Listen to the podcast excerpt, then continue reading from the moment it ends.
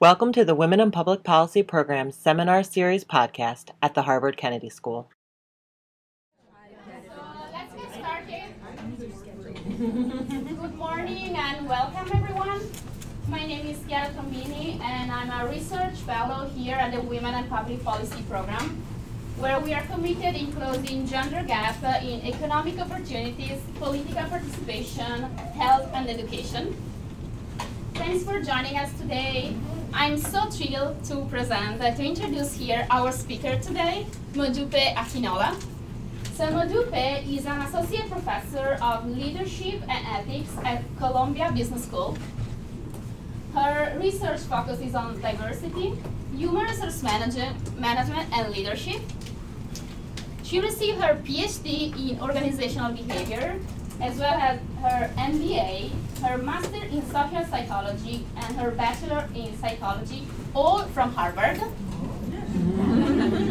so we are thrilled to have her back here presenting her work.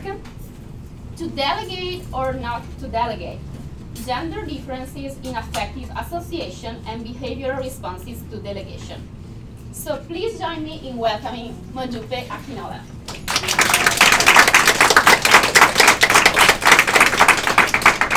Always great to be back and to see all the new buildings and new stores and new everything around here that has changed over the decades. And it's always great to be back here giving talks because um, uh, WAPPP was such an integral part of my graduate school experience. I received fellowships to be able to you know, do the research that I do, and so I'm very grateful for, uh, for these opportunities. So today, I'm going to be talking about the thing that we all want to do more of, which is delegate. And this is research that I've conducted with uh, two of my collaborators, Ashley Martin, who's one of my fantastic grad students who will be joining Stanford Business School in the fall, and Kathy Phillips, who is one of my colleagues. And quite frankly, this line of research started because we found that we were doing a lot of menial things in our lives and in our departments. We were the ones that were putting together random lists of this, that, and the other thing, or sending the agenda to this person when we didn't necessarily need to, and we had admin assistants and others who would help us, and we'd ask our male colleagues, are you doing these things? And they were like, no, I passed that on. So he said, wait a minute, is it us? Or is it us? and so we started examining this question. Now, if you read any book on management, or if you go to any newsstand, they're to say there's something good about delegation. Delegation is something we should do. Now, what is delegation? It's what we know it to be a process by which a manager gives responsibility and decision making authority to a subordinate. And you still are partially responsible, so you're not totally giving away. It matters for you, but that's what delegation is. And why should we delegate? Well, because it helps us be more efficient in our daily jobs. It also motivates our subordinates, gives them an opportunity to develop. With the question being, who is more likely to delegate that, men or women? So we decided to run a pilot experiment. To, you know, research is kind of me research, but then you have to step out and say, wait, wait a minute, is this really me or is this generalized? So let's do a pilot. So our pilot experiment, we had Mechanical Turk participants. So this is an online database of participants willing to participate in, in a study, men and women. And we gave them a scenario. We said, you're the VP of marketing at a global company. It's a busy week. You have 12 items. One critical item is interviewing candidates for an important role in your organization. And then we said, you have a junior employee, that employee is busy. And we wanted to see who was more likely to delegate, to, but specifically to delegate the interview to the subordinate. And here's what we found that men were more likely to delegate the interview to the subordinate than women. And then we also saw something interesting, which is that the women reported feeling potentially more guilty if the uh, subordinate didn't perform the interview well. So we said, okay, it's not just us. This might indeed be a phenomenon. So we started thinking theoretically, well, what could this be about? What is the theory underlying why women might feel different about delegating relative to men? And so we went back to the classics of gender role theory. And what does it say? Well, that women are penalized when they engage in agentic behavior. We're supposed to be communal, so it's a bad thing when we are acting in agentic ways. And if you think about delegation, it can help you. It's about agency in some ways. Helps you do things better, faster, helps you help yourself in some ways. So that means that delegation could be misaligned with the gender role stereotype. And as a result, people, women, would be less likely to engage in it because they'd be worried that it would hurt them. Now we know on the other hand, there's the communal stereotype. This is how we're supposed to be. And if you think about delegation though, it can help women. It can help your subordinates, so it is communal in some ways, so it's aligned with the gender role stereotype. So you would think that women would potentially engage in it, and that it could help if you do delegate. Do you want questions now or at the end? Oh, whenever. Now's the time. Um, I'm wondering if the task you gave them to delegate is gendered in any way, in the sense that if the task had been, you know, analyze this quarter's data, that it might have been different from that interviewing and bringing someone onto your team is seen as a communal and seen as a, That's a great question, and I think that in this work, we were kind of general and trying to get at the phenomenon, but you could imagine that follow-on work could look at the type of right, task. right. Um, because I'll preview this by saying, now, well, after this talk, we'll learn a little bit more about the why underlying the differences in delegation, but then there's still more to do in terms of, well, how do you get women to delegate? Yeah, No, I just think maybe we're gonna get to that, but that risk aversion should play a role there, and that would make my priority at least if women would delegate less, because And- it involves risk, right? and risk aversion in what way? Like, if I do it on my own, then I Uh-huh. know the outcome, because they control the process. So there's certainty in terms of Yeah. how the output would be. Another way to think about that is, do you trust in your subordinate to do it well? Because you would say, if you have a good subordinate, then you should be able to be pretty certain that they do the job decently. So these are, there are a lot of factors that could play a role in this, and I will talk about some of the different ones we tested and looked into, including elements that you might consider risk. So, it's both agentic and both communal, if you think about it theoretically, so we wanted to actually see how people would describe delegation if we asked them. So, one of our key questions was, do women associate delegation with more agentic traits than men do? And so to answer this question, we had men and women, these were our, our MBAs. And we asked them, how much do you associate the following adjectives with delegation? So these adjectives here, which are more communal, and then these adjectives here, which are more agentic. And here's what we found. That women associate delegation equally with communality as they do with agency. But what about when we look at men? No difference between women and men in terms of how communal they view age, um, delegation, but men view it actually as less agentic than women do. So what this suggests is that there is something about agency looming large in the types of tasks that we have in organizations that might be viewed as both communal and agentic. Okay, you guys are standing there, there's a seat right in front here, and then there's one here, and I can even move my bag and my phone if anyone else comes in, so have a seat, no need to sit there or stand there, and one more person, put my bag on the floor, just get something to eat, come here, I won't be distracted. You should see what students do, I, I- I'm not distracted by anything the time. Okay, so, another way though to think about this is that we now have defined a class of leadership behaviors that we call gender role paradoxical behaviors. And so the question is, would we see these same effects across, that I'm gonna show you, across all types of gender role, um, paradoxical behaviors like delegation? Yeah. Debate, in the data you just showed. Yeah. Is that specifically delegating the interview or delegating in general? Delegating in general. Delegating in general. So we weren't specific, but again, I do like this idea of let's parse apart at some point some of the different types of tasks to see where you might see, where women might not delegate more communal ones, but who knows? Okay, yes. Um, Also to the previous graph, I'm a little surprised actually. So I would have expected it from the theory that you pointed out, that uh, agency seems to be more male stereotyped than, you know, female, that you would expect perhaps men to view the kind of tasks they're doing, like delegating, as more agentic, that they want to see this as something that's in line with their stereotype. So why would it be lower than for women who are seeing that particular behavior? Um, so the snarky me says men don't have to worry about these things at all, right? Like they're not thinking what's communal, what- like what's, they can just do whatever the heck they want. So it doesn't loom large, nothing looms. Sorry, I'm not gonna be talking all bad, there's a guy in here. but, um, but yeah, but that, that would be my thought. Is that like it, it's they're not thinking about tasks in their that way. They they have the liberty to engage in whatever in whatever way.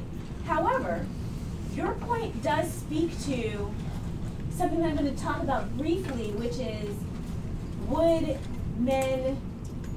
Um, eh, I'm going to get to this in a moment because I'm not going to describe it well, but what about the opposite for men? I'll show you some, um, some, some data, a little bit of data that suggests that there is something going on, there could be something going on on the male side too. Okay, so our next question was, well, do women have negative affective associations with delegation? So we know that there's this weird thing going on with it maybe agency looming large, but what else do women associate with delegation? So in this study, we had male and female MTurk participants, and we told them you have a very busy day ahead. And you have a subordinate with a very busy day. And we wanted to manipulate, and we manipulated whether or not they were allowed to delegate to their subordinate. We also manipulated the gender of their subordinate because we wanted to see, well, will it really depend?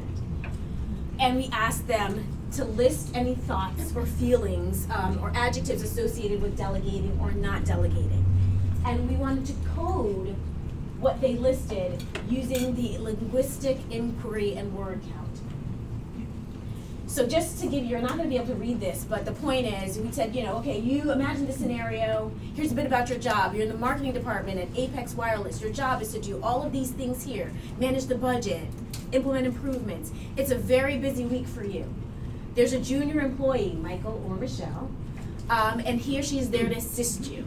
They're busy as well. They have their own tasks to do. Then we said, you have decided not to delegate or to delegate to Michael or Michelle. And then how do you feel about delegating or not delegating to or Michelle? So here is um, what we found in terms of the coded LIWC things that they listed. We coded them for negative affect, positive affect. We found an, um, a marginal effect for positive affect, but here's what we found for negative affect. That women who delegated felt more negative affect uh, than men who delegated. Did it make a difference if they were delegating to a man or a woman, or it didn't make a difference? There were no gender effects. Oh, wow. Didn't matter, the gender of the subordinate did not matter. So, but for men who did not delegate, they felt more negative affect. Well, there's no significant effect, sorry. But this was go to the point of would men who don't delegate feel weird about not delegating if delegation is a thing that men should do? We're not further exploring that, but that is another future direction of some of this work because, you know, we want to get a better understanding of what happens when you engage in counter stereotypical behavior as a man. Okay, so we're seeing some negative affect associated with delegation, even in a fictional scenario. What is this negative affect? Is it anxiety? Is it guilt? Is it fear? Like, what could it be? So, again, had participants. These are mechanical turk participants again. And we had them list their job description. And these are people with managerial experience. List their job description, report the types of jobs that they delegated or tasks, and then again, list any feelings that you associate with. And we included guilt as a Likert question, um, and also asked them about self-reported delegation. Do you actually delegate tasks to people in general? Because we wanted to see, would we see a difference in self-reported delegation? Um, so what did we find with the LIWC? more negative affect for women versus men, as we saw before, more anxiety for women versus men, more guilt, less positive affect, but no difference in self-reported delegation. So I feel all these things, but I, yeah, I pass things on equally to my friends and to mm. my subordinates. Now, if you think about self-reported delegation and you think about the types of questions we ask them, we said compared to other people in your position, how much do you delegate? How effective? I mean, who's gonna really? I don't know? You don't know. It's really hard to know, relatively speaking, how much you delegate to others mm. compared to your colleagues. So, what we wanted to look at next was are women actually less likely to delegate? No more scenarios, no more questions, no more LIWC coding. Let's give you an opportunity to do so and what happens when you do.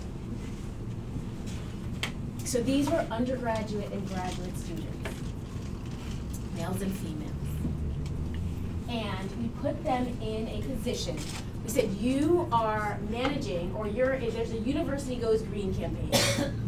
And we randomly assigned them to be the sponsorship coordinator. They were always the sponsorship coordinator, so we didn't really randomly assign them. Um, and they said they had a, we told them they had a committee member who they could work with, which was a Confederate. So that was their subordinate. They each had six tasks to complete. They were a variety of different tasks. And you know what? I don't think I included what the tasks were, but I do have the paper here. Let me read them to you. So six of the tasks. One was, you know, um, writing an email to the school to influence students to donate to the organization. Um, and then we gave them a list of student names and majors, and they had to kind of like copy things and paste them. Uh, we asked, also asked them to um, uh, enter some information, to proofread a PowerPoint, to format a newsletter, to engage in a creativity task because they needed to come up with um, a very creative marketing campaign that could be used. So these were six of the tasks that they that we gave them. And um, we said, you know, your compensation will differ based on your leadership role. So we really wanted to get them in the position or the situation where they felt, okay, I am a leader here and I'm managing this and my money will be based on this. Yeah. Sorry, can you explain what, what was about the random assignment? You said random assignment, but it was not. Sorry, I shouldn't have said random assignment. We told them they were either going to be the sponsorship coordinator or work with a committee member. But in actuality, all participants were always the sponsorship coordinator with a subordinate to work with, and that subordinate was a co- Confederate. But what you told them was randomly. Yes. So they didn't know that everybody else or whatever. They didn't know that their subordinate was not you, you with me? It was more to make them feel like, well, why would to say it was random? So they felt like this is what we do in most psychology types of experience. Okay. Then we measured changes in anxiety. So we had them report, do the PANAS when they came to the lab, then um, after the task. So they did this a couple of times so that we could measure their emotions and mood. We looked at who delegated. And then for delegators, we wanted to look at two things guilt again, so we this anxiety and guilt. But as I mentioned earlier, when people engage in um, gender role counter uh, stereotypical behavior, then they are worried about backlash because they get penalized for it. So we said, well, maybe fear of backlash is something that we should look at. So we included those measures in our study too, also. And so here's what we found in terms of change in anxiety. For delegators, women delegators, marginally 0.06, hmm. more increases in anxiety than those who did not delegate. So remember, you have the opportunity to choose whether or not to delegate. So for those who did indeed delegate, increases in anxiety. No difference for men in terms of increases in that anxiety whether or not they delegated. Again, but this idea here that non-delegator males, this, I mean, this isn't significant, but it's still potentially saying something about what it means for a man when they don't delegate. What about, did they actually delegate? What percent delegated? Okay, more men delegated than women did. Women felt more guilt. about uh, delegating, and this guilt is like guilt of overburdening your subordinate. And women also feared more backlash from delegating. So we asked questions like, if someone were to watch your interaction, would you be nervous that they would think that you were blah, blah, blah, blah? So one of the things we were also curious about is, what would the interactions look like when they met with these people? Would women do things that were more communal and be like, oh, can you please help me out? Thank you so much. That was so nice of you. Very, very communal in their asking or not. So we had Confederate, the Confederate actually rate the, um, their interaction quality. After each session, you know, did the person you were working with consider how delegation would affect you? You know, keep you motivated, have confidence in you, follow up and check and ensure. So we asked Confederates to rate their partner on that. And then we also had independent coders rate the videos.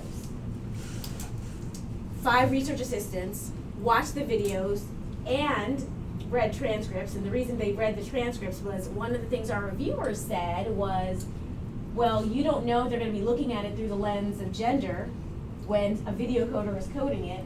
So we then had all the transcripts done to see if we'd see there were no differences between the video um, ratings and the transcript ratings. So this difference between men and women was seen in both contexts. And we asked them, you know, um, did they ask about the employee's to-do list, complete, um, compliment their employee, do all these things. And then we also wanted to look at, well, what happens with women? Are they sitting in there for a long time, like, hey, you want to do thanks so much, how are you, blah, blah, blah? Or are they running when they're in there? They go in, hey, do this and leave.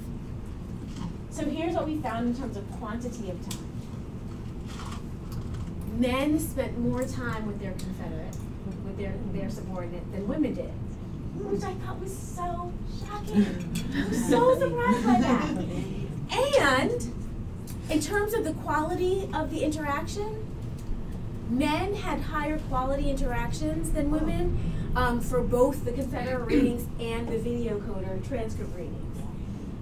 Which, after thinking about it, started to make sense. Because if you're anxious about something, you're gonna be like, here, do you mind doing it? Thanks. You wanna avoid that anxiety, you're gonna give it and run versus really being pandering or whatever counterintuitive, but it makes sense if you link it to the anxiety that they feel, the guilt that they feel, and the desire that we often have to not experience those emotions. Okay, so what do we know so far? That women are less likely to delegate an interview, associated with communal and agentic traits, associated with negative mood and anxiety, delegate less when they're given a subordinate, feel guilt when they delegate, fear backlash when they delegate, have lower quality interactions than men. So, you know, you're, you're really not allowed to end there. and move. One thing I really always appreciate about Kathleen McGinn at uh, her business school is that she's like, you're not allowed to find an effect and not undo the effect. that is not right. We cannot just identify these differences. We have to find ways to change these differences. So we want to do more delving into what is going on here. And we, we know the guilt, anxiety is real from so many of the different studies that we ran. So we said, what else could be going on? Yeah. Um, so does guilt capture, when I think about what are the reasons not to delegate, it's the guilt, the overburdening, but it's also the anxiety, um, a little bit related to risk, but it's that it's not gonna get done right. Right. That I'm gonna, so is, does the guilt capture that, or wha- how do we capture that? And So- what- so- observations on that? You can only imagine how many ways we tried to look at some of these questions, so I'm gonna get to your point in a moment. And the key takeaway is that the guilt of overburdening the subordinate was always higher than any of the others, mm-hmm. than most of the other things that we examined. So, we did an, a pilot follow-up study to say, okay, what are the other factors, like some of the ones you guys mentioned earlier? Senior executives, and just ask them what prevents them from delegating about 40 items. I mean, we chose everything and then chose so asked in very different ways just to see are we missing anything. One bucket was concerns about their own competence. Would it reflect poorly on me if I delegated?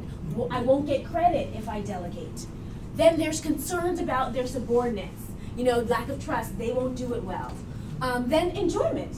Oh, how many times you? Oh, but I really love doing this. It's so much fun for me. When really, it's that you don't think someone else can do it well. Um, so, so we want to see do some of these factors play a role. Um, so one was I can do it better faster. That was the highest rated.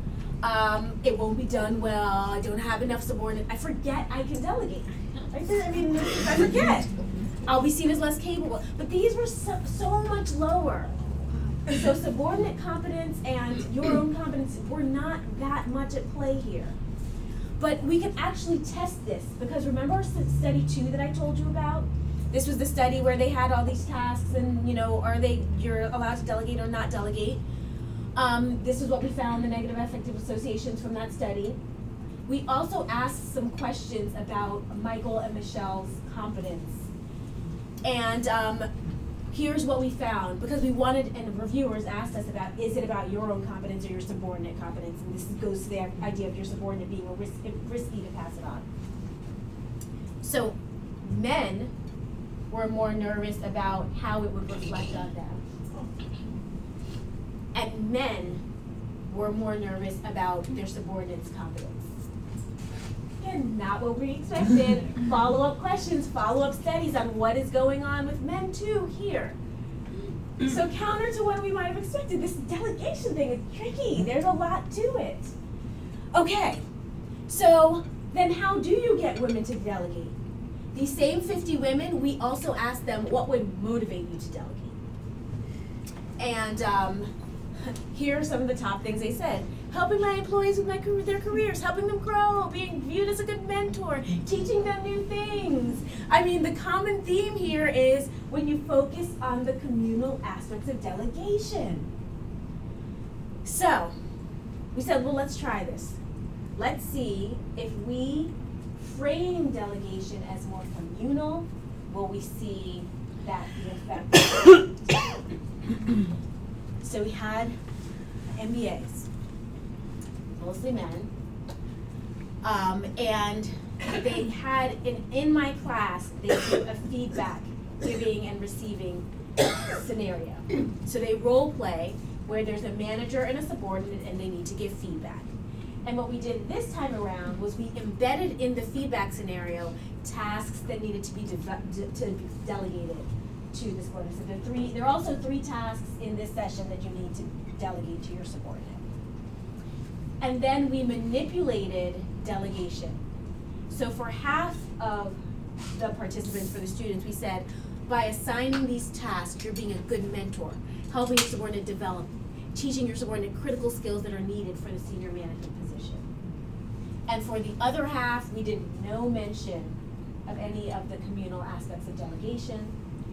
And that what we were really focused on is the negative affect they felt before the role play. Because if this is driven by negative affect, anxiety, guilt, then can you make them feel less negative affect beforehand, which in theory would then result in them potentially delegating more.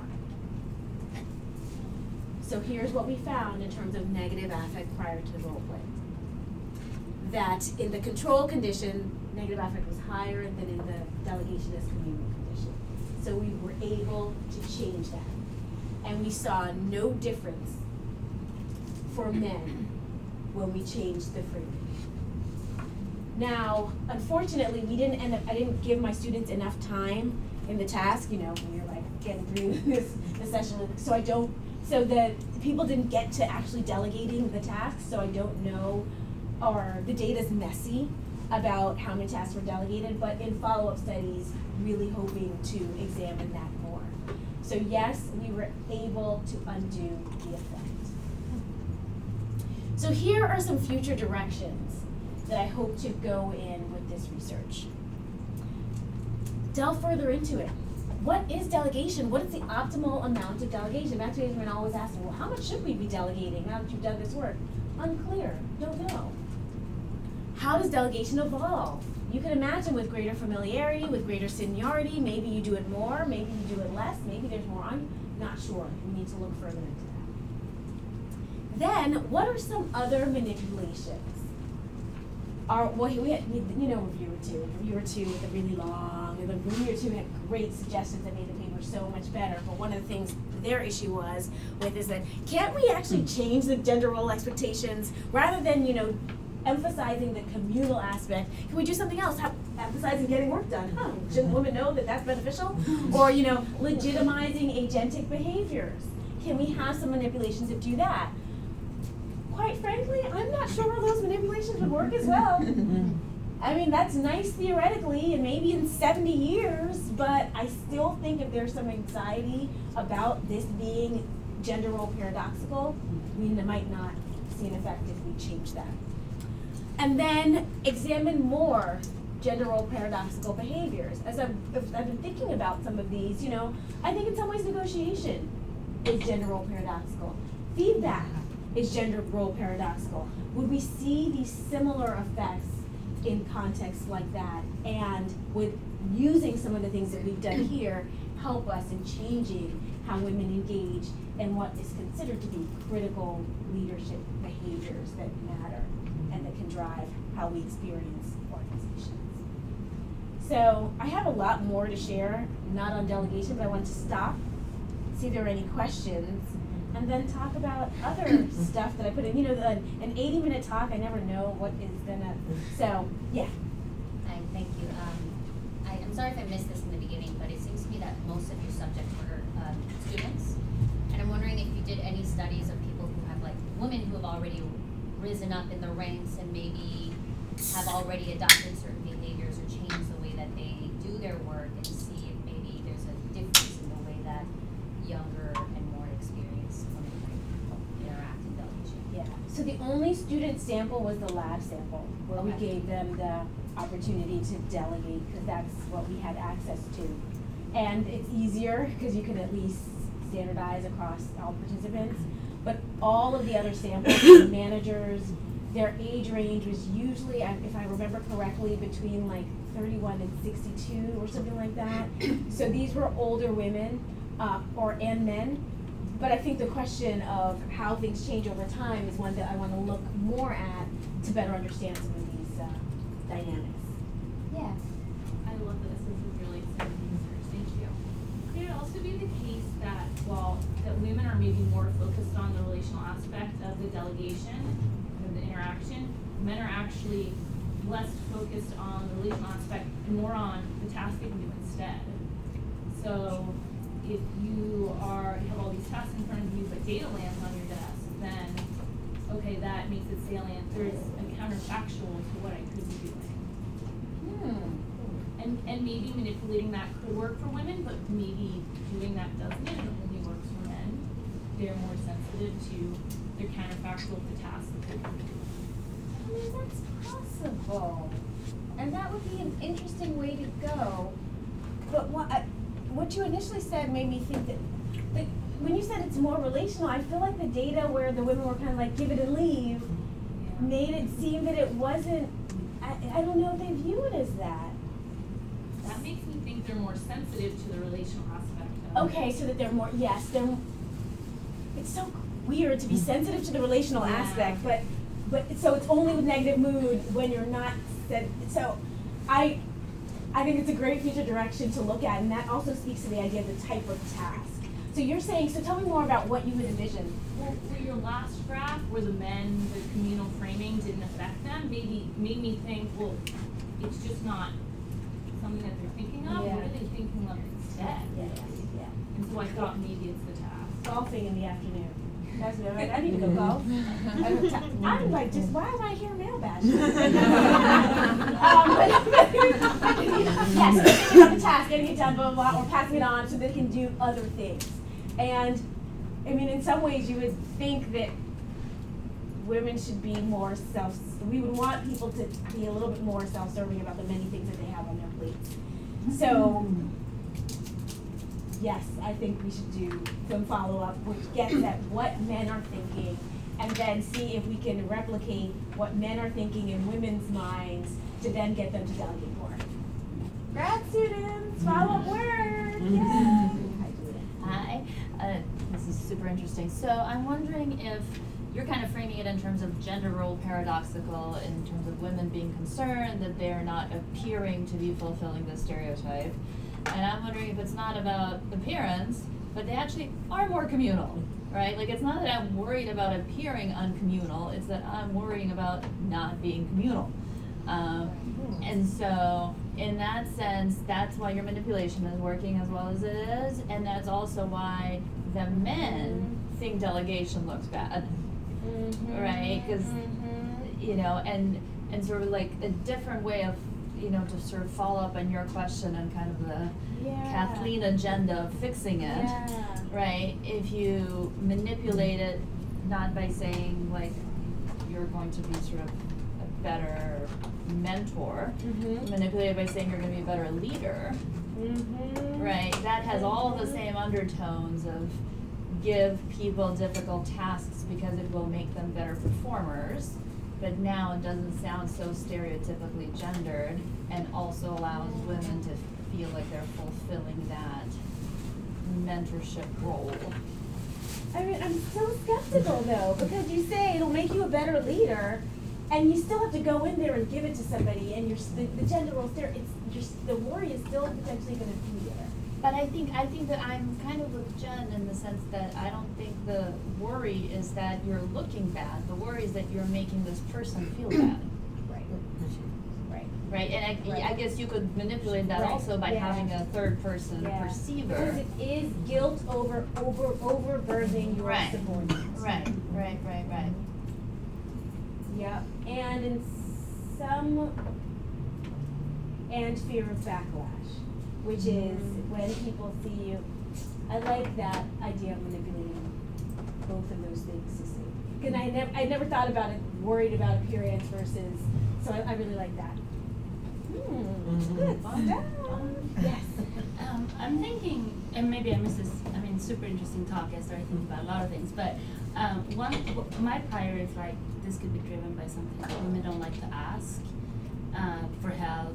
I have a, one that shows that they don't ask for advice, so in certain situations where it's like, I could, I, I should reach out to someone and ask them to help me here, it, there seems to be at least some evidence that women don't, which goes against another pride that women like to ask for help for directions, etc. But I think something like this might be driving your results, and I'm not sure how to close that. I've been thinking about it a lot, like maybe like if you force people to delegate a certain amount of times and then change, I don't know, but I think something like that might be driving. Yeah.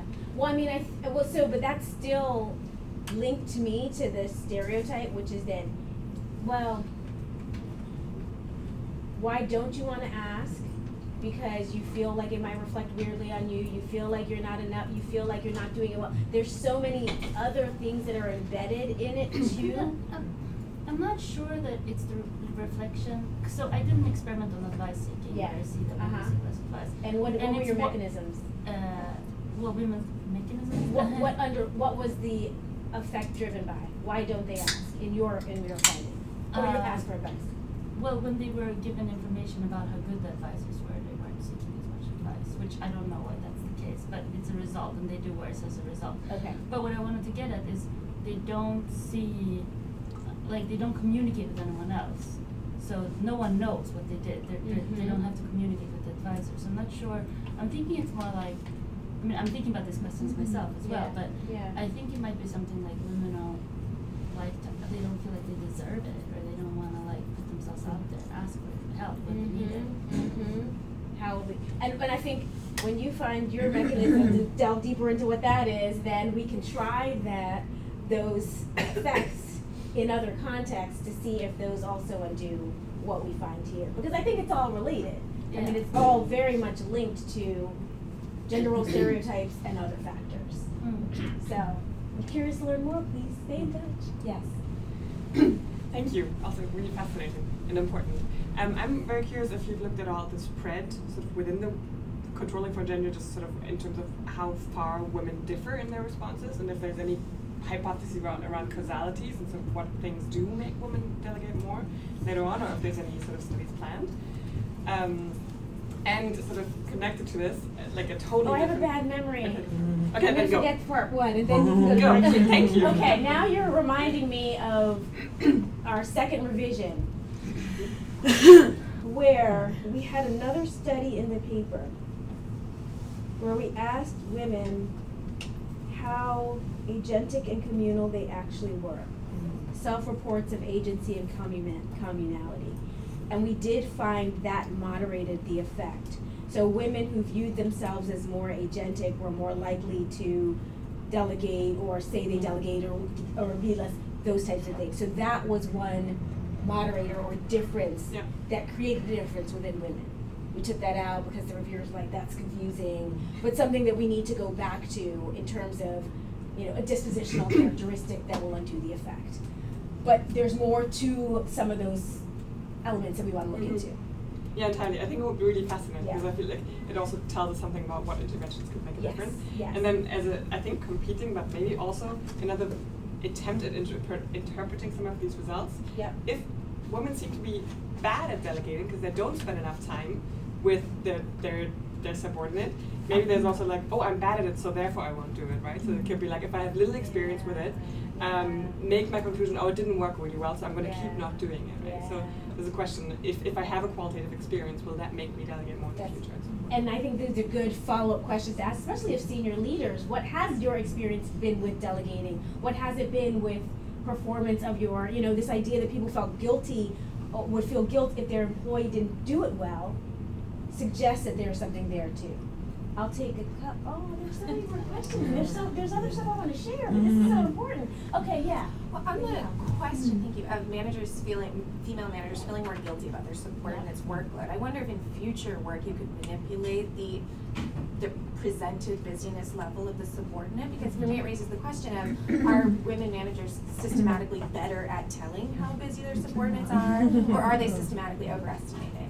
Because I could totally imagine a scenario in which female managers are paying attention and care about the business level of people on their team, and men sort of like are like, just get it done, not my problem. Mm, that's good. So give, your subordinate has twelve tasks, your subordinate has six tasks, Yeah. your subordinate pulled an all-nighter last night. Yeah. You know, and, and, I mean, I think my guess is that people, subordinates might be more willing to be more open Yeah. With a woman because of the communal stereotype to then share that, which would make women more sensitive to this. So good. So good. Yes, Jen. I echo what everyone said, that this is fascinating and a hundred scenarios from my own life are popping up. Um, so I'm thinking about the classic second shift book and the whole idea that the woman's workday never ends. Yeah. And the, the male workday does. Yep. And, um, on average, not for the men in this room, Yeah, of course, right, right. we're very gender progressive, but, um, so, uh, and a not classic book, but a really funny book, the, um, called I Don't Know How She Does It, about, I don't know if you read that, about the female executive who has to hide that the pie and the cookies are from the store and, and things like that. And, um, so, I think that one really interesting future direction, well, two future interesting directions. One is to have really, to pursue really strong evidence on the benefits of delegating for women. Yes. And especially Yeah. in the area of academics, Yes. delegating is hundred percent crucial. And I personally outsource everything that I possibly can. And, and I was taught that by a female mentor, um, Linda Babcock. You know, immediately day one, she says, outsource everything. And to every female academic she meets. And, um, so it'd be great to try to track that in a profession where it has so many obvious benefits. You can't be running your own experiments, for Mhm. example, or you're in huge trouble. Yep. And, Yeah. um, so it'd be great to get that. And then the other thing is to tie into the rest of the workday. Um, what kind of outsourcing are female professionals doing? Because, and are they able to be open about it? Because right now, there's this very strong taboo. If you hire someone to bake the cookies you bring to the office, you're like a sinner. And so, um, you know, it's like this taboo trade-off between this secular value of money and the sacred value of baking.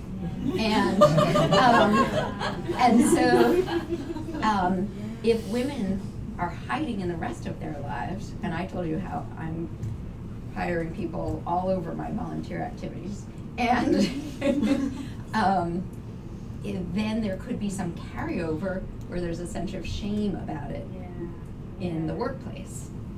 Completely.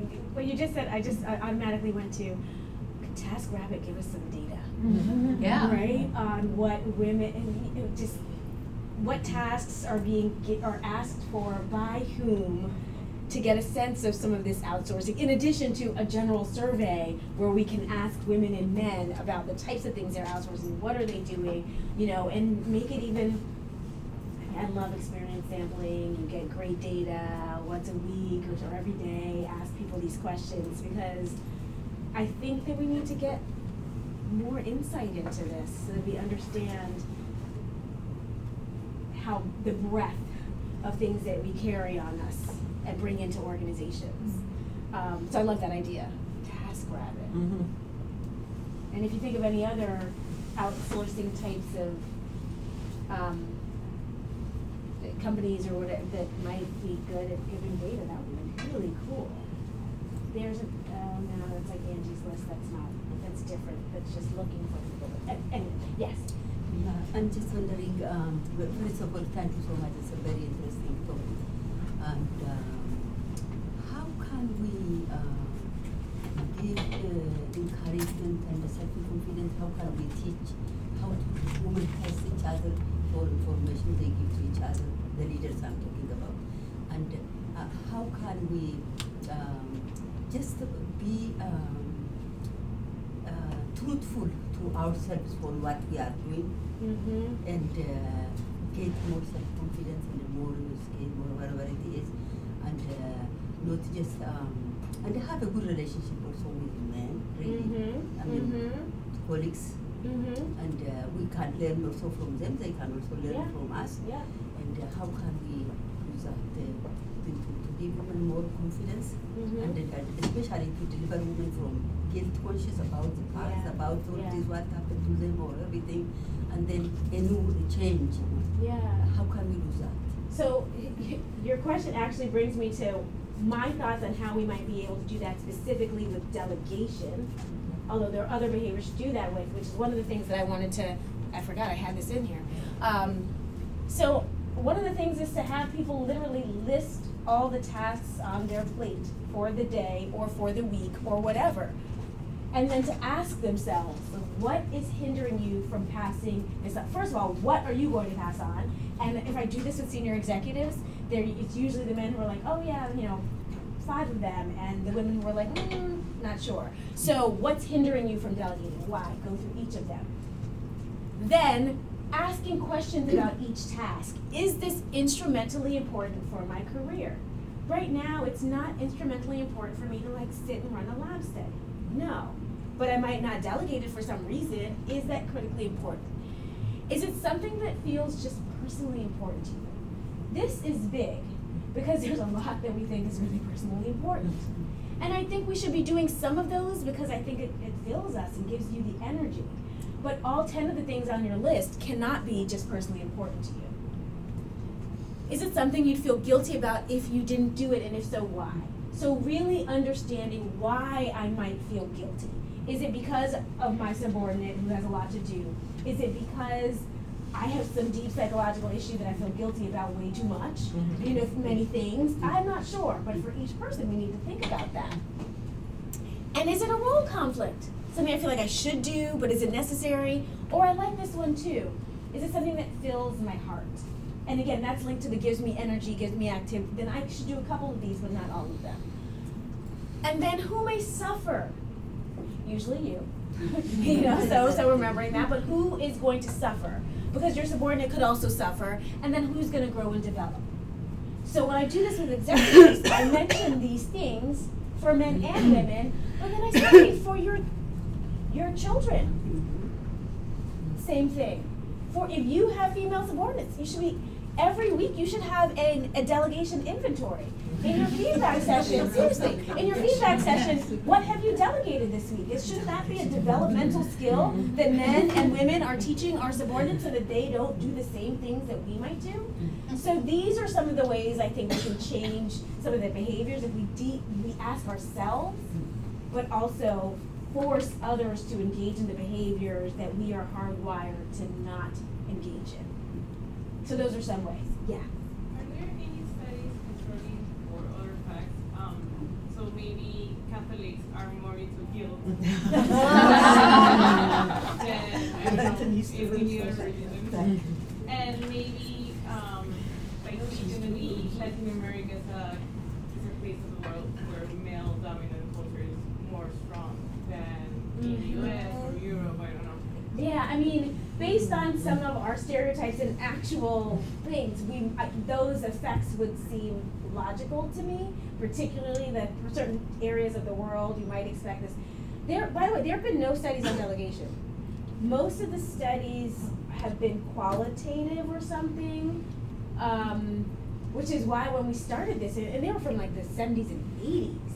So there is virtually nothing out there. Lots of management books saying you should do it, but no, you know, not, not much empirical research. So I don't know the answers to your questions, but I think it's great for future research. Um, and the only, I couldn't even test it on my MBAs who are very international, and we do ask them about their religion because we didn't specifically say, do you delegate? Do you not feel? How you feel when you delegate? We only use the MBAs with the um, agency communality about uh, delegation, but great future direction. Yeah. I wanted to come back to this question about asking for help Mhm. and whether you teased out that motivation and kind of mechanism as the perception of delegating as asking for help, which is loaded, versus just allocating tasks to people who are paid to do them and whether that's Yeah. gendered. Yeah, we didn't. I had, hadn't even thought with that level of granularity about it. Um, and it was more so helping your subordinate, helping yourself is how we thought about it. But again, I think these are interesting. I'll take one more and then I'm gonna talk about two, one other topic. Um, I might even have time for two, probably one other topic that has been bothering me, that I'm working on. Um, so I wanted to go back to one of the studies you mentioned Yeah. where um, women spend less time interacting with their subordinates. And I wonder if you found a difference in um, the quality of interactions as well. Is it do men take longer because they are more long-winded, or is it because they like to make small talk? you know, because I wonder if that like affects the guilt that women feel, that perhaps they don't feel like they're um, establishing a relationship, and so they feel guilty about asking something. We have not coded for some of those things, uh, but I think it would be interesting to see. But but one of the things to think about with those data is that these were virtually strangers. So you might think that when it's a real subordinate uh, manager situation, women might spend more time, might do that versus if it's a stranger. But you would think that if it's a stranger, you'd be more willing to be like, hey, do all this stuff. I don't, it's confusing, don't know the answer, but that's, I think that there's a lot more to that that needs to be examined, particularly in long-term enduring relationships. And I felt like there might have been one other question, yeah. Um, I, I, I get that there's so many like different ways that you can go through this, and just muddy the waters even more.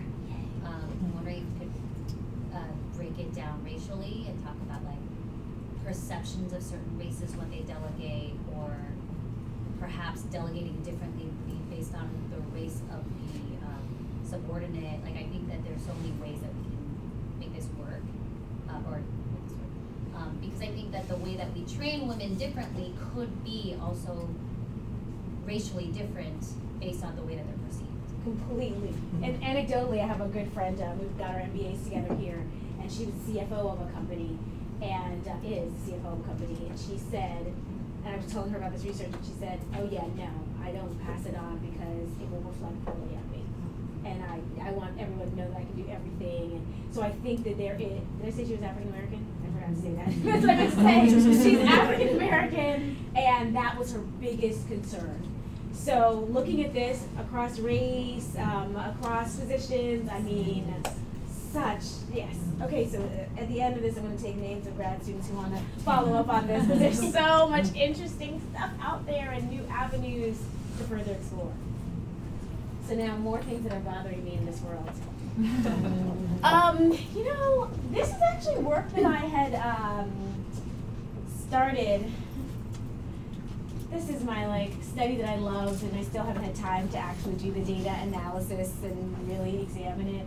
Um, but recent events have made me think even more about it, and it's like how women interact with each other. And when I give talks, I always like to also think of grad students. And um, one of the things that I wish I'd known earlier in my grad student experience was what am I really good at? And in grad school, you're trying to figure this out, but over time, you get better at understanding what your superpower is. So start thinking now about what that might be. And what my superpower is is data collection. I can come up with a study, da da da, get the data, and then sit on it for 10 years. so this is a study that I've been sitting on for 10 years because I just haven't had time to get to it. You need to delegate. Exactly. it wasn't until like what, five years into my academic life that I realized, oh my gosh, the way to make this all work is to have collaborators who then have strengths in the other areas. So I have started delegating. This is I have delegated it to one of my amazing collaborators, and we're going to be talking about it in April. But it's still been sitting on my. I've been sitting on it forever. Okay. Mm, you know what's going on in society these days. This whole issue of race and women working together, and when it came to the Women's March and all of these other things, finally coming back up. And so I've really been interested in understanding cross race interactions. And the study that I ran in grad school was all women. And so I'm going back to analyzing it and going back to some of the research questions I had at the time. We know from a ton of research that intergroup interactions can engender this feeling of anxiety. They're different from same race interactions. And there's a ton of research showing that they have negative repercussions for performance. That they're so effortful, you're so thinking about the many things that are going on when someone is different from you, that that affects your ability to perform well. And in that description, that kind of assumes that blacks and whites might have similar mechanisms or processes that they're going through in these interactions, but we know that they're different from some research. That black participants in studies tend to be more vigilant in their intergroup interactions in these contexts. They're kind of monitoring their environment, more heightened awareness, because kind of like, oh, is somebody going to be discriminatory? Are they not? And even when there's been research on stigmatized individuals broadly paying close attention to the environment that they're in compared to white participants where it's different. So some of the key research questions I'm interested or I wasn't interested, I was and continue to be interested in are what are some of the mechanisms underlying these strange and awkward interactions? Do they differ? And how do they differ for blacks versus whites?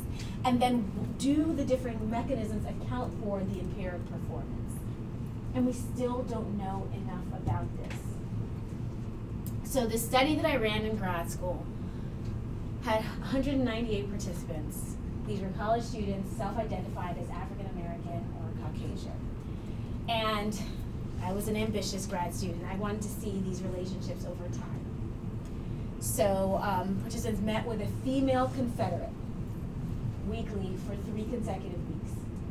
And they were randomly assigned, a real random assignment, to interact with either a black or white female Confederate.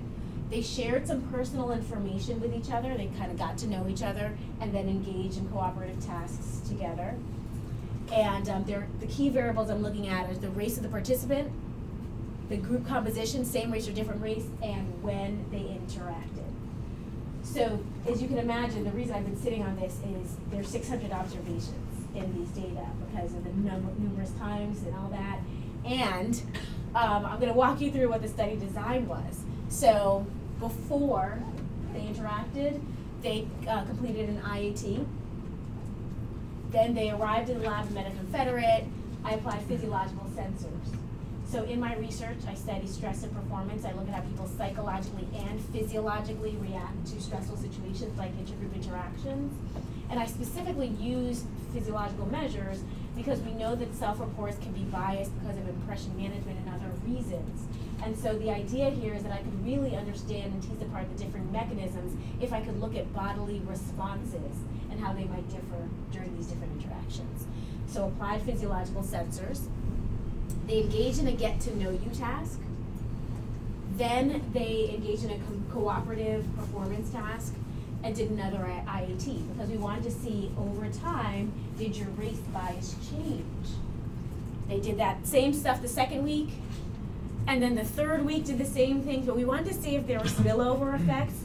So for half of the participants, they met with a new Confederate who was the same race or a different race. I mean, Mm-hmm. way too, please, if you're a grad mm-hmm. student, don't ever do this, don't do this. Mm-hmm. The- I mean, it's, it's great, but you will sit on data for ten years, so, but that was the idea is if you have good interactions, then does that end up affecting your future interactions with a different person of the same race?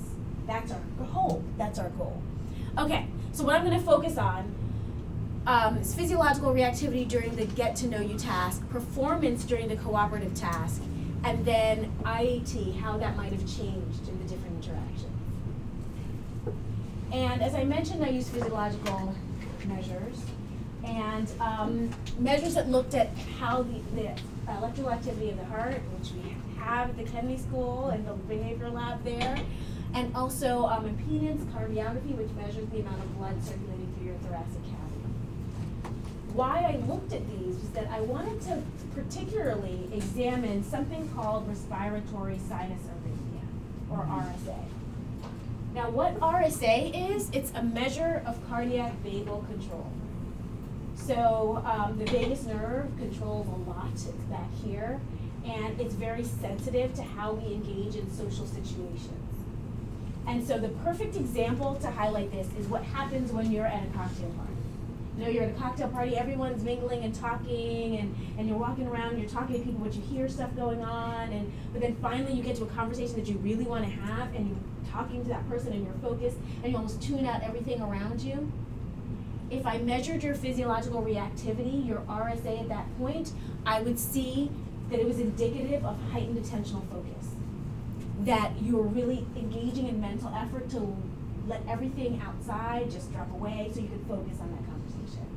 And from the research I told you before, there's evidence or suggesting that African Americans in cross race interactions are more attentionally focused, so I wanted to look at changes in RSA, black or white participant, depending on whether they were with a black or white Confederate. So here is what I found. And these are RSA decreases that you would expect to see. And that's what I found. That if you were a black participant in an intergroup situation, experienced greater decreases in RSA, greater attentional focus. White participants, no real differences in RSA. So it does suggest that there might be a different mechanism going on with white participants. Now there's so much research showing that white participants feel threat or experience physiological threat responses when they're danger, uncertainty, uncontrollability. I don't know what's going on in the interaction. So I also have those data that I need to look at to see whether white participants were more experiencing threat versus relative to black participants. Now, in addition, I mentioned we they engaged in cooperative tasks together. And we had these tasks that were kind of neuropsych tests that we adapted to be game-like that they engaged in. And I'm going to give you an example of one of them. So um, they were told that they were um, in a different country and they needed to figure out the meaning of words from this different country. And so they were given a card. One participant was given a card and would say, the word is prifa. What might prifa mean? And there'd be a list of questions and after or statements, and after each statement, the um, other person would need to guess what the word prifa meant. For example, so the first clue would have been most people need to prifa several times a day. Okay, So then the participant would guess, or the Confederate fake guess. Some people are very careful about they, what they prifa. they have a cold things. To- What might prifa be? Eat. Yes. So prifa is eat. So one of the things we were looking at were the number of guesses. So if you had a lot of guesses, that means you didn't do as well because they had to ask a lot of questions to get to eat. So what do we see in terms of performance and number of guesses? that uh, consistent with what we might have expected, if you're really attention only focused in an interview with black participants, then you would expect that they might not get PRIFA as quickly or the, the set of words as quickly. But here's what we also found with white participants. They got even more wrong, more guesses, which does indeed suggest that there is a different mechanism, there's something else going on that I want to delve into further. I'm thinking it's threat, sitting on the data. But what do we also know about other things? We were able to code the videos to look at, you know, positive expressions. And oh, the white participants, they were smiling more in intergroup than in same. They were smiling for longer, long time. You know, they were laughing in the interaction. They appeared happy. And my grad school advisor, Wendy Mendes, a collaborator now, has done some work about overcorrection, which is when you are feeling this kind of anxiety, then you're going to overcorrect and really smile and be. So, getting more insight into the different mechanisms, the different bodily responses that we're seeing in these interactions will tell me a little bit more about how to make them better. Um, then, as I mentioned, we also had the IAT because we wanted to see if race bias would change. And part of the reason why we had these three interactions is that hopefully, with more familiarity with people who are different, that things might change over time, and your bias might change and have spillover effects for the next person. So I hope we all know here what the IAT is. It's a measure of bias that comes from unconscious beliefs. You rapidly classify words, exposes your implicit bias, widely accepted. All organizations are using it now. Let's see if it's working. We don't know. Um, there's a website that tells you all about it. What I want to make sure we all are aware of is that with white participants, you typically see a pro-white bias. And with black participants, it's kind of mixed. So I say that to caveat the results that you're going to see when I show you the black participants results in particular because it's still kind of iffy. So if you were a black participant interacting with another black participant before the lab, this was your IAT, went down after the first interaction and then went up after the third interaction, uh, second interaction. Not exactly sure what that's about. This is another black person. So again, interpret with caution. Black in an intergroup situation, low race bias here keeps increasing slightly over time. So your pro-white bias increases when you're black participant you've been with a white. Not sure what's going on here. What about with white participants? Pretty stable over time and the same if you're interacting with another white participant. But in intergroup, we see by the third time it's starting to go down. The second time, and we still have the third time to look at too. So it seems like there's a potential here, and maybe that with these repeated interactions, it can get more comfortable and can have positive spillover effects for future interactions. So, what I'm hoping to do, and this really productive April meeting that I'm going to have in Toronto with one of my collaborators, we will be better able to tease apart the different mechanisms to look more at the physiology. Also, look at the quality of the interactions. We can we video coded and video coded or had raters video code each of the interactions. That's how we got some of the smiling and other things, so we can look at that.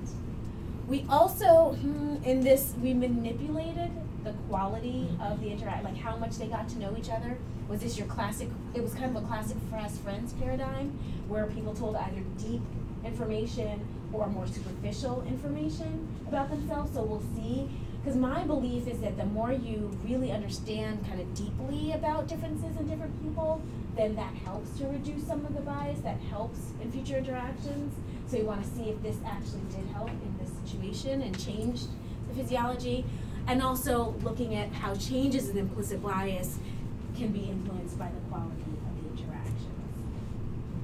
So that was the other thing that's been on my mind is how we change these, and hopefully this study is one step in a direction that I hope we'll go more into as women in terms of our interactions with people who look like us and who look different from us.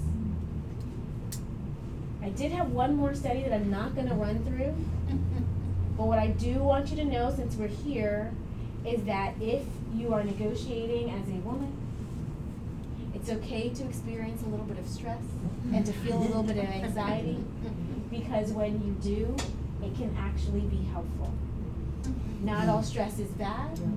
That if you can, you know, appraise it as positive and wow, this can help me do better, then you can do better in negotiation. That is all I had.